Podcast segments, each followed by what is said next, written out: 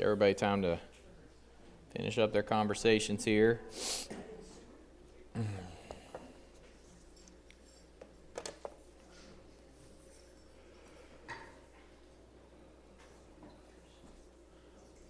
Do you have your Bibles with you uh, while everybody's getting situated here? You can open up to um, keep a finger in three places. We're going to start in Leviticus. Okay? Uh, Leviticus 19 is where we're going to start. And then we're going to end up in Proverbs. And then at the very end, we'll end up back in Genesis. So, just to give you an idea of where we're going. Um, but we're going to start in Leviticus 19 today. Let me pray for us real quick before we get started, and then we'll, we'll just kind of hop into the lesson here. Lord Jesus, thank you for today. Thank you for the opportunity to come together. Thank you for this time uh, to study your word. Thank you for caring for us um, in the way that you do. Lord, thank you for forgiving us our sins as we express faith in you. Thank you for that sacrifice on our behalf. God, I pray that we would look at your word today, that we, we, we would be well taught by it, Lord, um, that we would understand what it means um, to look at things in the way that you look at them when it comes to social justice. We pray these things in Jesus' name. Amen. Okay. Leviticus uh, 19, verses 35 and 36. Last week, um, we covered in chapter 7 the disparity question. This week, we are covering the color question. So, we're going to deal with issues of black and white, uh, skin tone, as it were, um, whatever you want to assign to that brown skin, black skin, white skin, yellow skin. There, it covers all of those questions ultimately, but specifically because we're in America and this was written by an American, we're going to cover uh, the questions around black and white. I'm going to try to give some context here. There's no way that I can do justice to this particular question in 50 minutes. Uh, there's way too much history. There's way too much, way too many different historical threads that weave in and out of this, and laws that uh, were once on the books that are no longer. Um, obviously, slavery, then the system of peonage, which lasted in the South, which was another form of slavery that lasted up until the 1940s.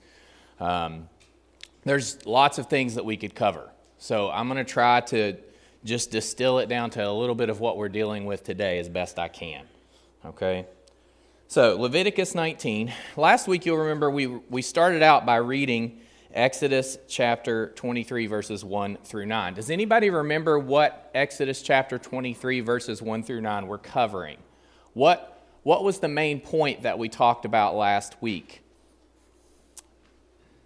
You can sum it up in one word from that passage. It began with a P. Partiality. Partiality. That's right.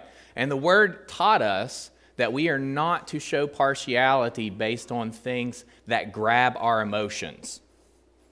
So when we see a poor person and a rich person, even if the poor person grabs our emotions by their appearance, by their lack of physical things, by their possessions, we do not show partiality to them immediately, right? We judge the case based on facts and based on God's truth. This week is kind of a continuation of that question. Um, what I want to start with reading 35 through uh, 36 here in Leviticus 19. Why I want to do that, we'll see here in just a second. You shall do no injustice in judgment, in measurement of length, weight, or volume. You shall have honest scales, honest weights, and honest ephah, or ephah. I forget how you pronounce that an honest hin. I am the Lord your God who brought you out of the land of Egypt. Proverbs chapter 16, verse 11 says, Honest weights and scales are the Lord's. All the weights in the bag are his work. All the weights in the bag are his work. Honest weights and scales are from the Lord. The first one, this is Proverbs 18 17. The first one, which I'm glad he included this in this chapter, I was going to anyway. The first one to plead his cause seems right until his neighbor comes and examines him. So, those three verses taken together, and in light of what we talked about last week, what do you think these three verses have in common? What do you think these three verses have in common, or three sections, I should say, because one of them has two verses? Le- Leviticus 19, 35, and 36. You shall do no injustice in judgment in measurement of length, weight, or volume. You shall have honest scales. And then who do those come from? Proverbs 16, 11 says, Honest weights and scales are the Lord's. All the weights are in his bag. And then the Proverbs 18, 17 again says, The first one to plead his cause seems right until his neighbor comes and examines him. What do those have in common?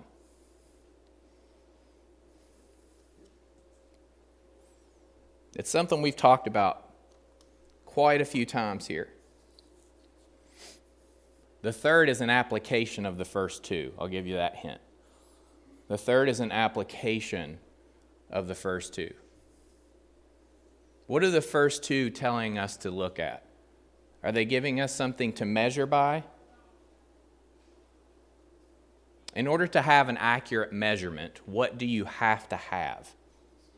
A standard. That's exactly right. We've talked about that regularly, right? In this, in this conversation.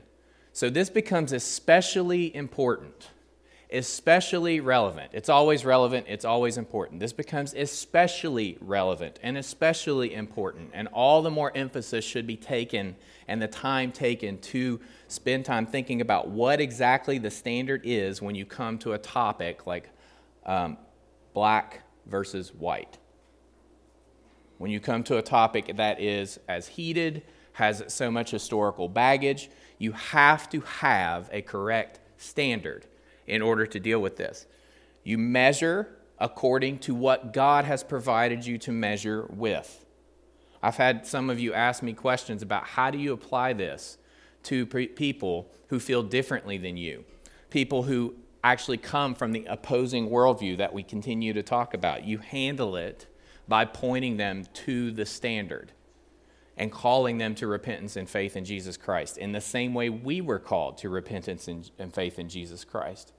So you have to ask yourself here in these particular questions what is the standard of truth? Now, the application, that third verse there, this the reason that I chose this one, and I had it on my list last week and we didn't read it, the reason that I, I saved it for today or thought about putting it in here today is because our media, our media is never going to present you with both sides of this issue. You cannot trust Fox News, CNN, MSNBC, any of them, okay, any of them to promote true, accurate information. Okay? All of us come with a bias. There is no neutrality. But our bias has to be the Word of God. Remember the, less, the, the lenses that we are supposed to put on. If you think Fox News is trustworthy, just look at who they hired this week Bruce Jenner, supposed Caitlyn Jenner. Okay? And they're promoting the man as a woman on their network to contribute. That's conservatism today. Biblical conservatism is different than that, okay? None of them are completely trustworthy. Trustworthy. That is not to say that all of them are completely and inherently evil down to the core and can present no bit of truth. It is to say you have to wade through all of that mess with and by the Word of God. Okay? So let's get, I just want to throw that out in front here, just so you understand where I'm coming from with this. Okay. Any questions so far? So the first one pleads his cause, the first one who pleads his cause seems right. Think of this about everything you think about this with everything you have experienced in terms of the media in the last several years. Everyone who is the first one to plead his cause seems right until his neighbor comes and examines him. This is the job of every Christian before we pass judgment on situations. This is the standard that God calls us to. All right, page starting on page 93, shots fired. He starts out with uh, a mention of Black Lives Matter, and we're going to include some of their, um, which has been removed from their website. I'll explain that in a little bit. But we're going to include some of what we believe from their page. Okay, it's, it's essentially like as an organization, they have a section on there called What We Believe. And up till September 2020, when they started to receive a significant amount of feedback negatively about the things that they had on there, it read a particular way. And luckily, the internet never loses anything. And so I have the archived webpage. And I read it then, so I know it was there. So we're going to cover that. And plus, it's still how, what they teach. And I'll, I'll explain that again later. Anyway, I'm getting sidetracked here. It, we have a lot to read. Okay, I'm actually going to read a huge section, and I want you to follow along with me. And I'm just going to make a couple comments as we go. Um, shots fired, the color question, page 93 says in January 2015, a police officer remarked to his partner about the little effer of the sort who go steal cars, they go break into stuff. Minutes later, the officers fired 24 rounds at a young man in a stolen Ford Explorer. He suffered a fatal AR 15 rifle shot to the back of the head. An internal review board found the officers innocent of breaking departmental policy. Not entirely sure which case he's talking about, but remember that Proverbs 18:17. Okay? Remember Proverbs 18:17. A year later, a young man on his knees pleaded, "Please don't shoot me." Following orders to crawl toward police officers, the young man reached for his waistband and was instantly shot dead. No gun was found on him, only an air rifle in his hotel room. The jury acquitted the officers. Six months later, an unarmed teenager reached for his waistband after repeated warnings from officers.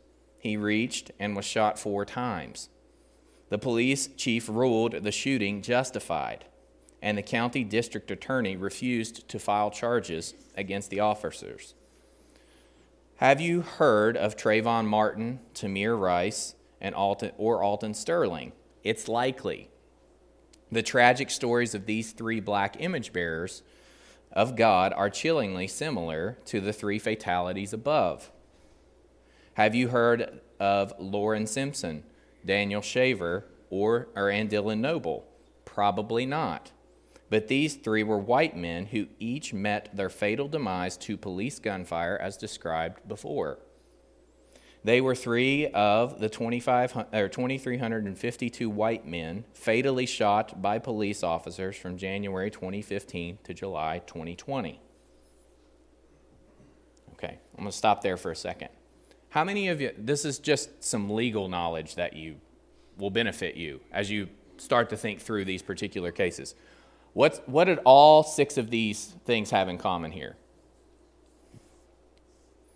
Except for Trayvon Martin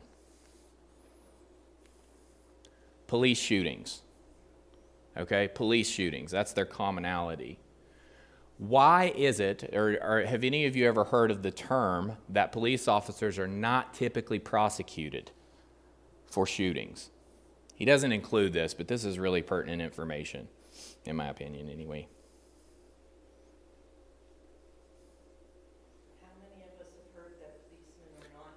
No, have any of you heard of the term that allows policemen not to be prosecuted, generally speaking, for shootings? Have any of you ever heard the term? It's called qualified immunity. The term is called qualified immunity.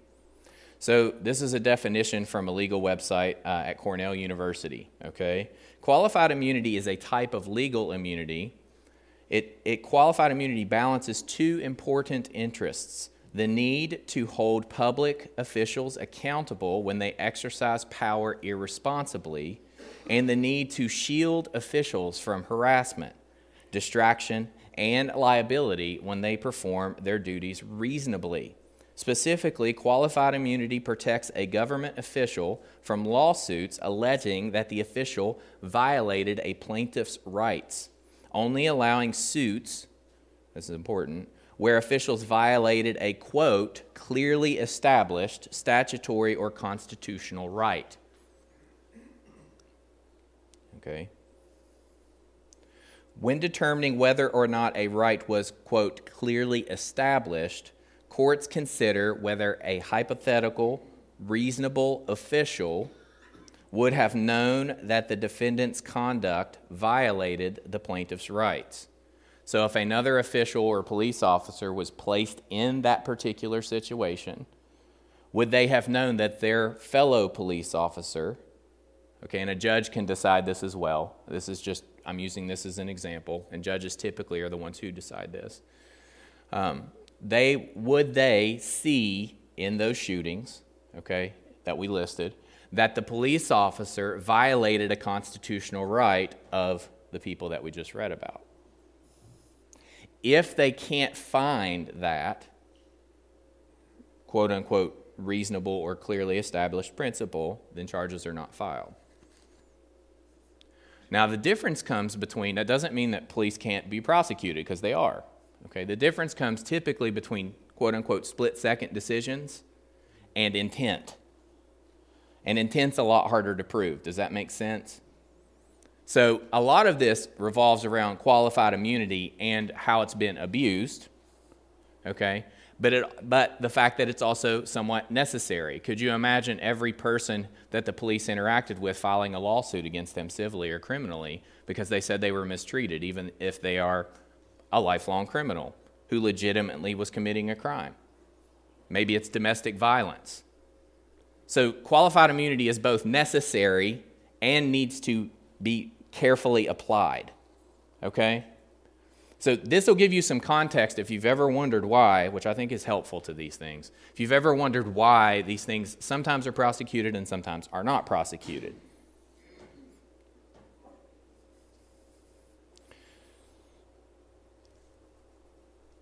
So it says courts, I'm going to read just a couple more sentences and then we'll move on. Courts conducting this analysis apply the law that was in force at the time of the alleged violation not the law in effect when the court considers the case. Qualified immunity is not immunity from having to pay money damages, but rather immunity from having to go through the costs of a trial at all. Accordingly, courts must resolve qualified immunity issues as early in a case as possible, preferably before discovery. Okay, so this applies widely. This applies to, uh, um, to officials of, of many different kinds. Okay, so qualified immunity is necessary, but it has been abused significantly. Okay, remember, the first one who pleads their case is right until another man come, comes and examines him. We have to have equal weights and measures before we can decide what is or is not true about a particular case. So when you see something on media be careful of your gut reaction and compare it to what the Word of God actually says. This is my, let's get out in front of this train, this emotional train that is dealing with black and white issues before, okay, we get to the points where we talk about some specifics. Does this make sense? I want you all to understand that um, I'm not a legal expert, so could I give you every single detail? No, I just know that this is an issue, and this is one of the issues that came up, after, especially after George Floyd. Okay? you can go back and read about the Supreme Court case and, how, and the development over history if you would like. Most people aren't as nerdy as I am about that sort of thing. So, all right. Any questions so far? Okay. In Time magazine, we're going to continue in the same spot. In Time magazine, Columbia University professor John McWhorter observes We operate according to a meme under which cops casually kill black men under circumstances in which white men are apparently let off with a hand slap. The meme is quite understandable given the existence of racism in America. You hear the assumptions there? There's no evidence offered.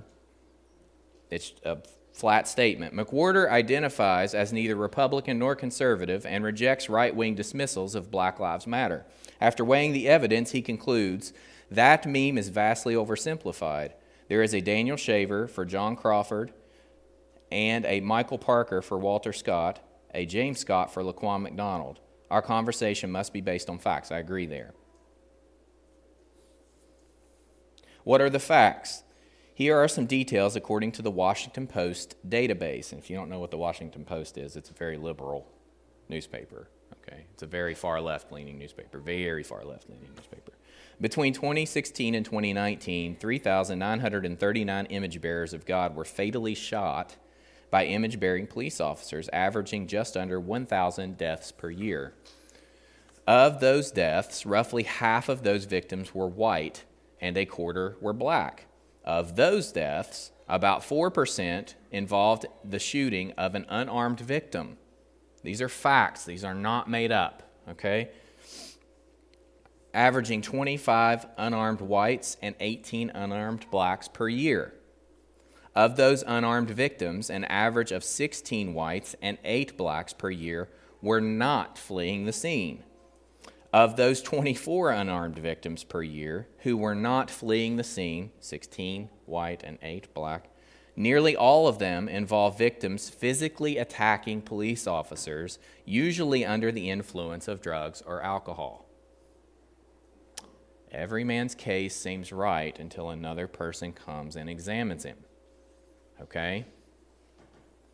Yes, we might think, the likelihood of being gunned down by police is relatively low. And yes, nearly twice as many whites as blacks are shot by cops each year. But whites are a whopping 62% of the American population, and blacks are around 13%.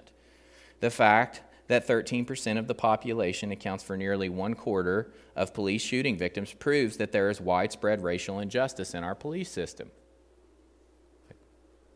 Seems right until you examine it. This conclusion, however, leaves out a factor that should matter to us if we care more about pinpointing real racism than clinging to our popular political narratives. The, that factor is simply this if police are doing their jobs, then we should expect to find greater force where there are higher rates of violent crime. A cop who discharges his weapon equally, whether he finds himself in office buildings fighting fraud or in back alleys encountering armed criminals would not be a good cop. Whether criminals use computers, cell phones, and secret bank accounts, or whether they use guns, knives, and fists, will make a difference and should make a difference in how often you officers reach for their holsters. This is not saying that one type of crime is worse than one another. It is simply saying that violent crime is more likely to be met with violent force than nonviolent crime. And what do you find whenever you look at communities? The largest amount of violent crime is typically in inner city African American neighborhoods. That can account for that sort of thing. He goes on to put in some statistics, but what I want you to flip over or look at is page 95 the second full paragraph down. He says, Why do such facts matter? Because black lives matter. Each and every black life should matter to Christians because it is the beautiful, irreplaceable, creative handiwork of God. The more politicians and activists with great intentions, I don't think their intentions are good at all, push the false narrative of widespread racist police shootings, the more police forces around the nation will withdraw from neighborhoods ravaged by violent crime. The, yes, the politicians and activists may feel warm, inner glow of doing their part to fight racism, but ideas have consequences, and false ideas have bad and even fatal consequences for real people.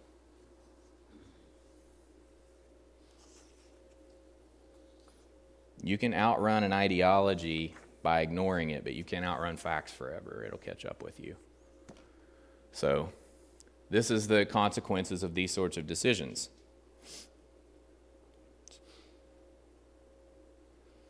Flip over another page here. Any questions so far? Notice it's it's it's racist for him to just say that in our modern parlance. To even, for me to read this out loud makes me a huge proponent of, of white supremacy.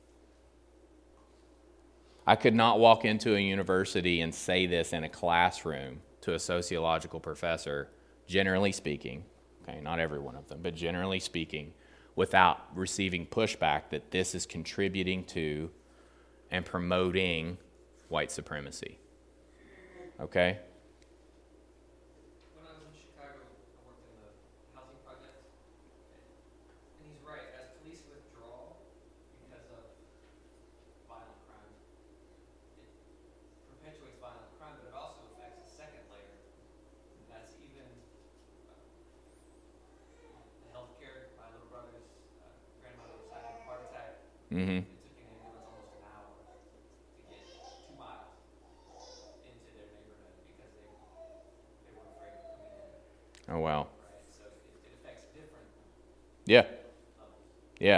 Affects everything. I mean, violence in a neighborhood. Uh, it, Keith just mentioned that he worked in the inner city in Chicago for a period of time at some housing projects, and because of the nature of the violence in the neighborhood, it took an ambulance. You say two hours? Almost, I'm sorry, almost an hour to go two miles. Uh, to go two miles in order to go and aid a grandmother who was having a heart attack.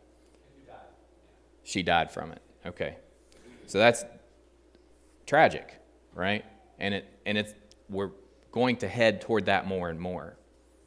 You know, we're going to head toward that more and more. I mean, look at what happened in Minnesota, uh, Minneapolis.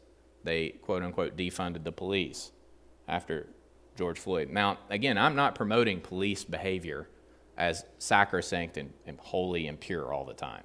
I'm not. Not even close. There are bad cops, just like any other profession, and they have so much power. When they are bad, it's very bad because they bear the sword, right? They bear the sword on behalf of the government. So when they are not fulfilling their responsibilities properly, it's worse than typical uh, ways. Okay. Page 97. First, according to this is top of page 97, he's going to outline some things here that kind of explain some possible problems in the African American community. First, according to 2018 data from the Census U.S. Census Bureau, Bureau, whites rank 16th on the scale of median household income by selected ancestry groups. How can we reconcile the social justice B narrative that America remains systemically white supremacist to its core when Indians, Taiwanese, Lebanese, Turkish, Chinese, Iranian, Japanese, Pakistani, Filipino, Indonesian, Syrian, Korean, Ghanaian, Nigerian, and Guyanese earn more income on average than whites do in the United States. The first one to plead his cause seems right until his neighbor comes and examines him. Second, homes with a married mother or father and father correspond with higher levels of academic and career success. It's almost like the Lord blesses those things which He's commanded. Okay? Correspond with higher levels of academic and career success for their children, as well as lower rates of criminality and mental disorder. The rate of black children born out of wedlock has jumped from 24% in 1965 to nearly 70% in 2016. This correlation fits exactly with the creation of Medicare and Medicaid. When you wed yourself to the state, you don't need a father in the home.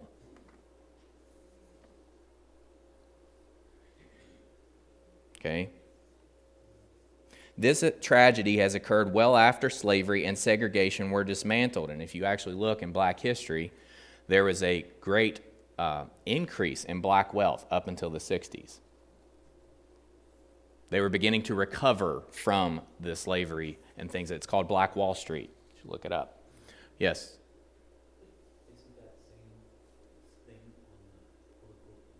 Well, let's read the rest of the paragraph. Yep. let's read the rest of the paragraph. The difference is staggering, though, in terms of uh, degree. So, so we have to make a, a, distinction in terms of degree in that regard. This tragedy has occurred well after slavery and segregation were dismantled, after the abolitionist and civil rights movement claimed their greater victories. Lest we think this family breakdown is a uniquely black problem, the rate of white children born out of wedlock over the same 50 years has skyrocketed from 4 to 28 percent.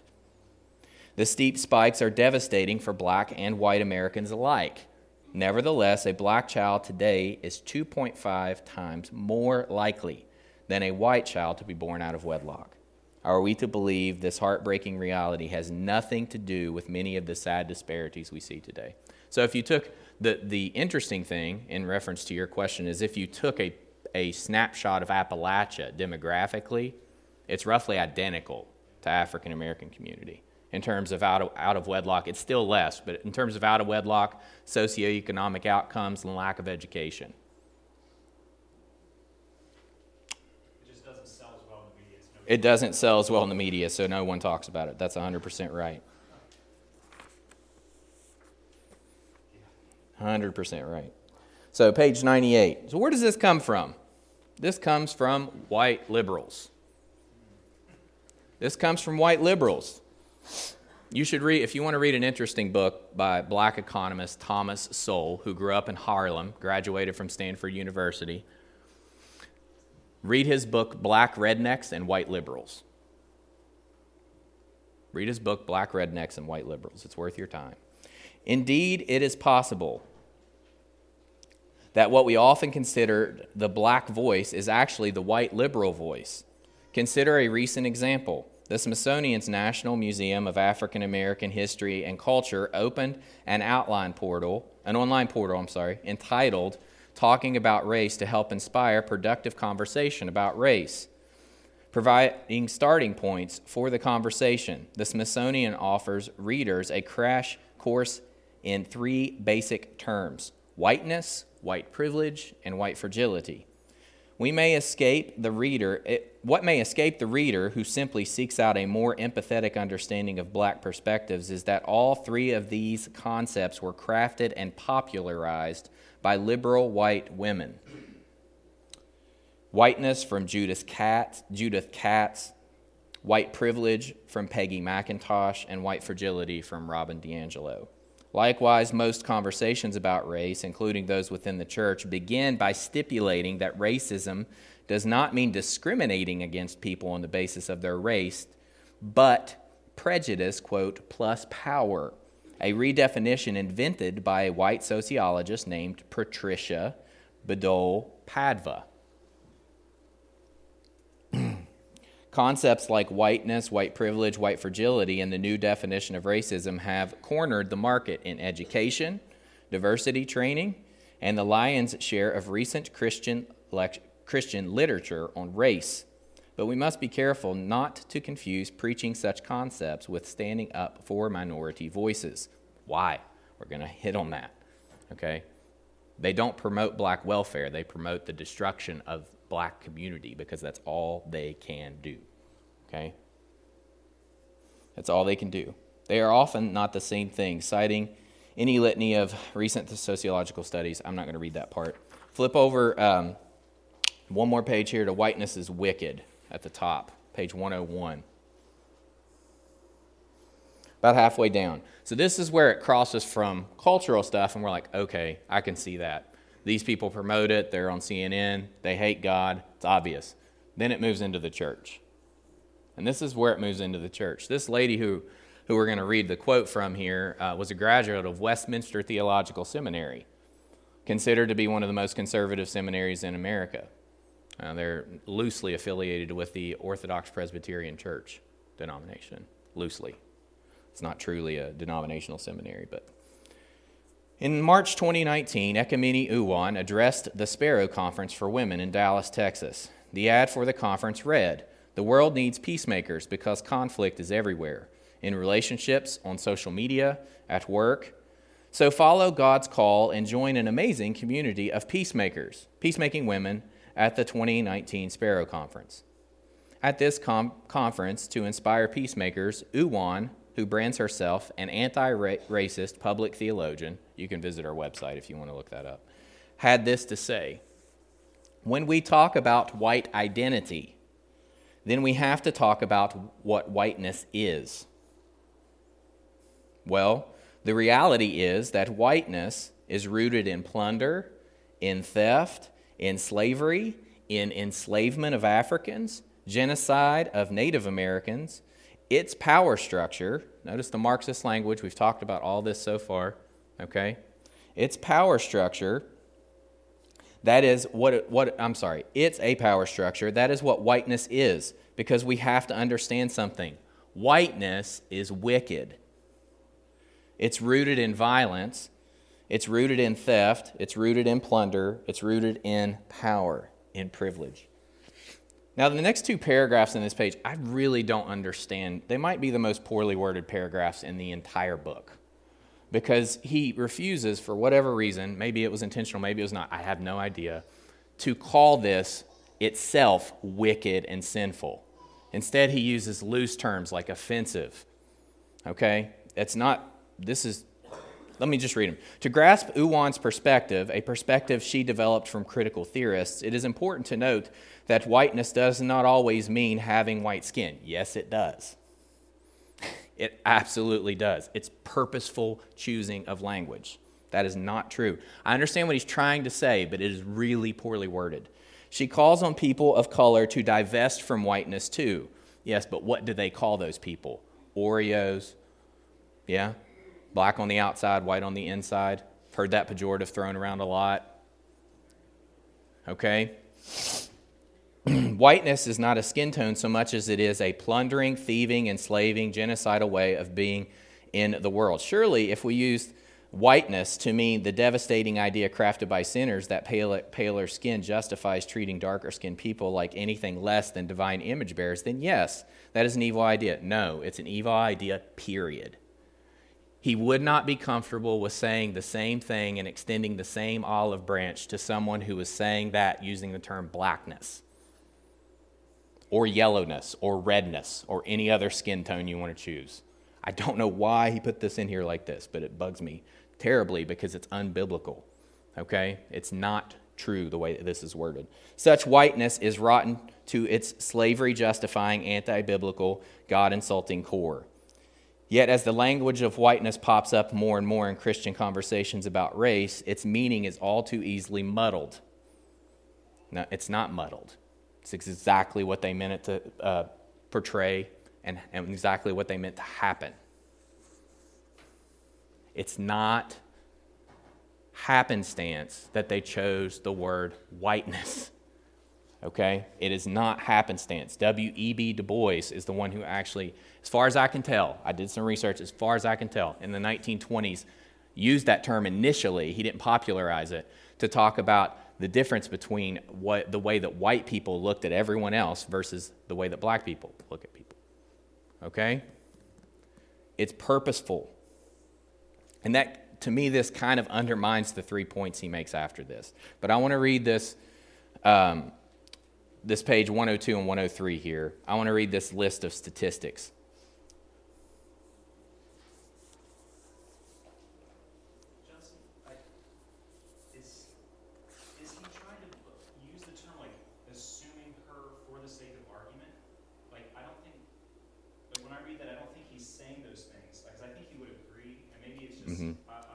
I read it four or five times trying to look at it that way. No, not to me. Not to me. No, no, that's fine. That's a legitimate question. But I read it literally four or five times trying to do that because over on the next paragraph to uh, page 105, about three quarters of the way down, he, he calls it, he, he, he still refuses to call it sinful and wicked. He still just uses the terms offensive.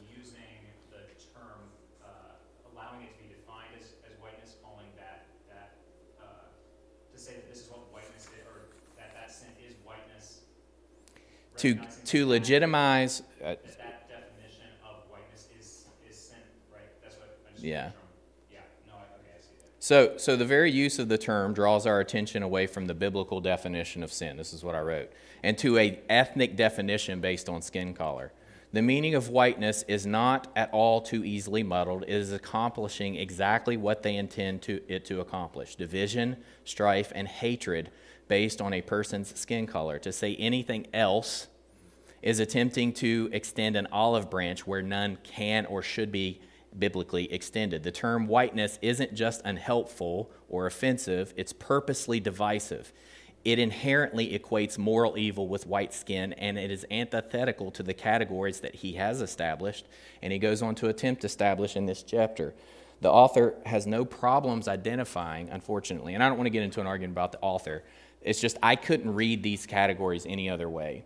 To use that term whiteness in this way extends an olive branch. It's trying to make amends in some way, shape, or form to understand her perspective. The only understanding of her perspective that we can have is that it is inherently wicked. There's no goodness definition or anything else. It is inherently racist. It promotes the, the very things that he's trying to react against. If I read that wrong, you know, I, I'm not sure, but I don't think I did because I really tried like four or five times. I struggled over these two paragraphs about what to say about them, but that's where I landed on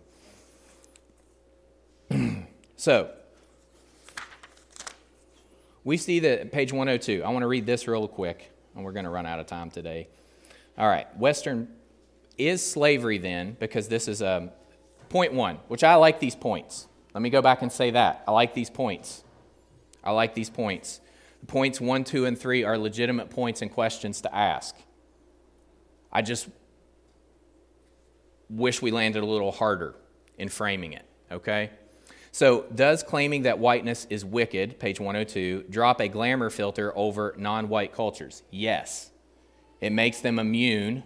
It makes anyone who follows this perspective immune from criticism because your power structure is being pushed onto me. Okay, your power structure is being pushed onto me. Question two, page 104. Does claiming that whiteness is wicked cherry pick the most damning aspects of people with less melanin's legacy? That melanin is the pigment in your skin that everyone has that turns your skin darker or lighter. The answer to that question is yes. And he goes on to, to, to define it that way. And then point three is the definition of whiteness as wickedness necessarily inflammatory? Yes, always. Okay? He kind of brings this up. For Uwan to do that, okay, for her to do that, it does declare that. It's not charitable, he says. But I think that we should, I don't know how else to, def, to, to talk about it because think of it this way. Would you just want to call, would you want to take, as a, as a white individual, if you were standing up here and I was, I was talking about this, and I said the term blackness promotes, okay, laziness, okay, the pejoratives that are typically thrown at black people that are absolutely false in a generalization, okay, laziness, not wanting to work, fatherless homes. Would you call that offensive or would you call that sinful and wicked? You'd call it sinful and wicked. And I just, that's my intention in, in bringing out those two paragraphs is to show that there's this stepping lightly sometimes from even people who I generally agree with. And we can't do that. We have to be willing to stand black and white, not making a pun, black and white as to what is and is not correct in the framing of these things. There is no charity that can be thrown to those who use that term in respect to them promoting what it stands for. That doesn't mean that we can't throw them charity in terms of uh, them being image bearers of God, but their ideas, their ideas are hateful and can be nothing else. They can only destroy. We would not stand for the use of the, that, that sort of language if I stood up here and said those things, and you all would rightly ridicule me over that. Okay? We see a lot of this in evangelicalism. This is why I bring it up. This kowtowing to particular narratives to try to quote unquote win people with niceness. You can be kind and still call something absolutely 100% unequivocally no possibility of anything else wrong. That does not make you mean, that does not make you hateful, that does not make you a troublemaker. Okay? Especially with this stuff. Why? Stand on God's word. Okay, so what does Black Lives Matter say? And this is all we're going to have time for. We're not going to get to the application section today that I meant to get to. We just don't have time.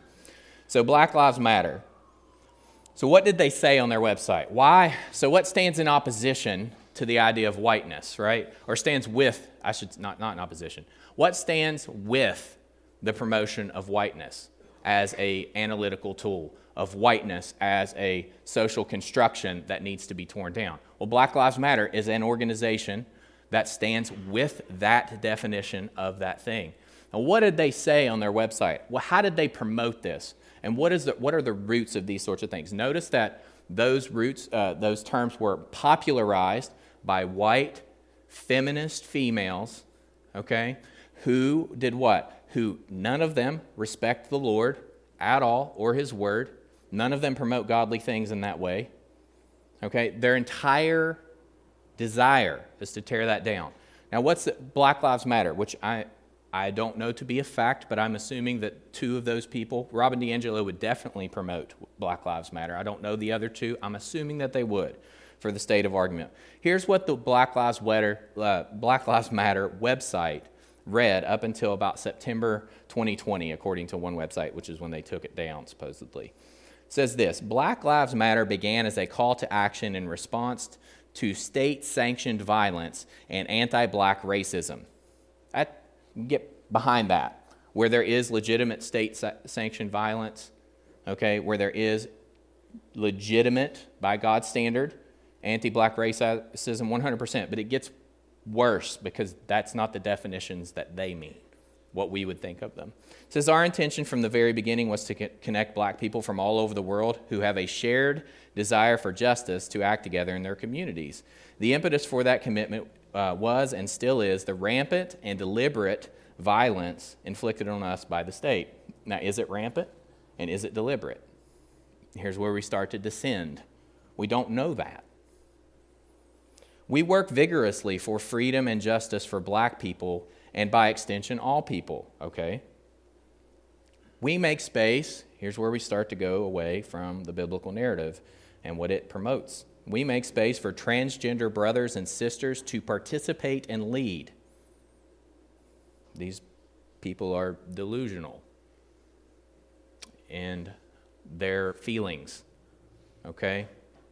These, up until recently, the Diagnostic and Statistical Manual of Psychology okay, defined transgenderism as a delusion. They only changed it since we have started to change the narrative of what sexual identity is in America. Okay, so they're starting to promote this. It says, We are self reflexive and do the work required to dismantle, listen, dismantle cisgender privilege. Do you guys know what that is? Cisgender privilege means if you're a, uh, a male who is attracted to female, or if you are a male who is a male, and identifies, quote unquote, as a male, even though you can't identify as anything else. That means that you have privileges associated with that because those are power structures. Remember, Marxist ideology is taking materialist things and applying them to social categories. okay? Says, We build a space that affirms black women and is free from sexism, misogyny, and environments which men are centered Men are centered. Okay? We practice empathy. We engage comrades. Comrades with the intent to learn about and connect with their contexts. This is all was on their website. We make our spaces family friendly. Well, let's define what family friendly is, okay? And enable parents to dutifully participate with their children.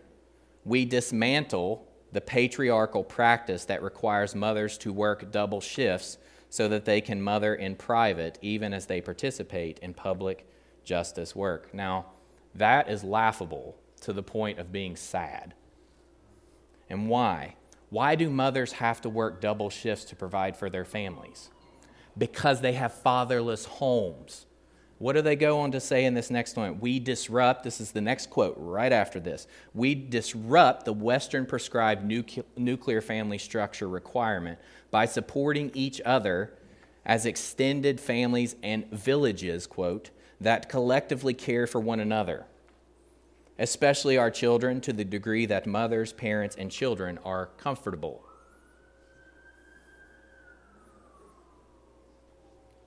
So if you disrupt, if you intend to disrupt the Western nuclear family, what is going to happen except the mom working double shifts to feed her family?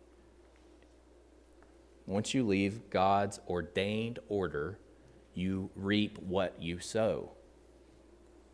None of this can sow anything except destruction. That's why I was so vehement about how he framed whiteness, because it is tied to this. We have to go back to what they mean. They don't mean the same things that we mean.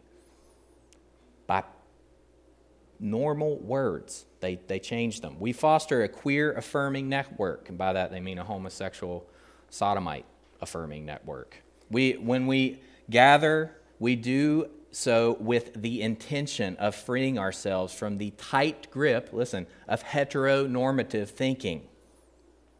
The tight grip of heteronormative thinking.